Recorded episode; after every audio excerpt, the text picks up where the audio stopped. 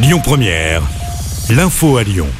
Bonjour à tous, à la une de l'actu, on en appelle à la sagesse du Conseil constitutionnel. La phrase est signée Laurent Berger, le patron de la CFDT, au sortir de la réunion avec Elisabeth Borne ce matin. Celle-ci s'est soldée par un échec, la première ministre refusant de retirer la réforme des retraites.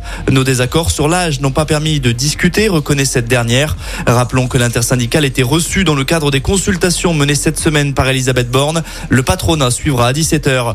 Les syndicats qui ont d'ores et déjà appelé à se mobiliser en masse demain de la 11e grande journée d'action contre la réforme des retraites. Chez nous à Lyon, le tracé est différent des précédentes mobilisations. Le cortège partira à 11h de la place Jean Massé direction celle du maréchal Lyoté dans le 6e arrondissement. Conséquence du mouvement social, des perturbations sont annoncées dans les transports. Le trafic des TCL sera légèrement perturbé demain. Retrouvez le détail sur notre appli. Côté rail, comptez 3 TGV sur 4 et un TER sur 2 en circulation. Et avant la journée de demain, quelques actions ont d'ores et déjà été menées dès ce matin. Les étudiants ont bloqué l'accès à trois sites de l'université Lyon 2.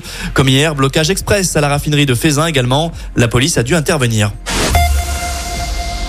L'actu, c'est aussi ce drame à Lyon la nuit dernière. Un cycliste est décédé après un choc avec une voiture.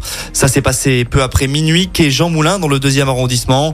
Le cycliste âgé d'une trentaine d'années est décédé sur place malgré l'intervention des secours. Une enquête est en cours pour déterminer les circonstances exactes de l'accident.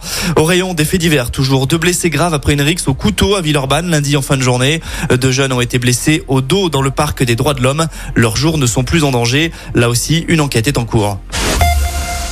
Enfin, on passe au sport. En foot, le rêve Stade de France passe par la Beaujoire pour l'OL. Les Lyonnais affrontent Nantes ce soir en demi-finale de la Coupe de France. Le coup d'envoi sera donné à 21h10. Rappelons que si les Gones remportent cette compétition, ils seront européens la saison prochaine.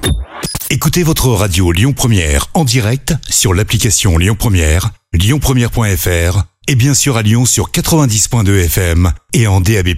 Lyon Première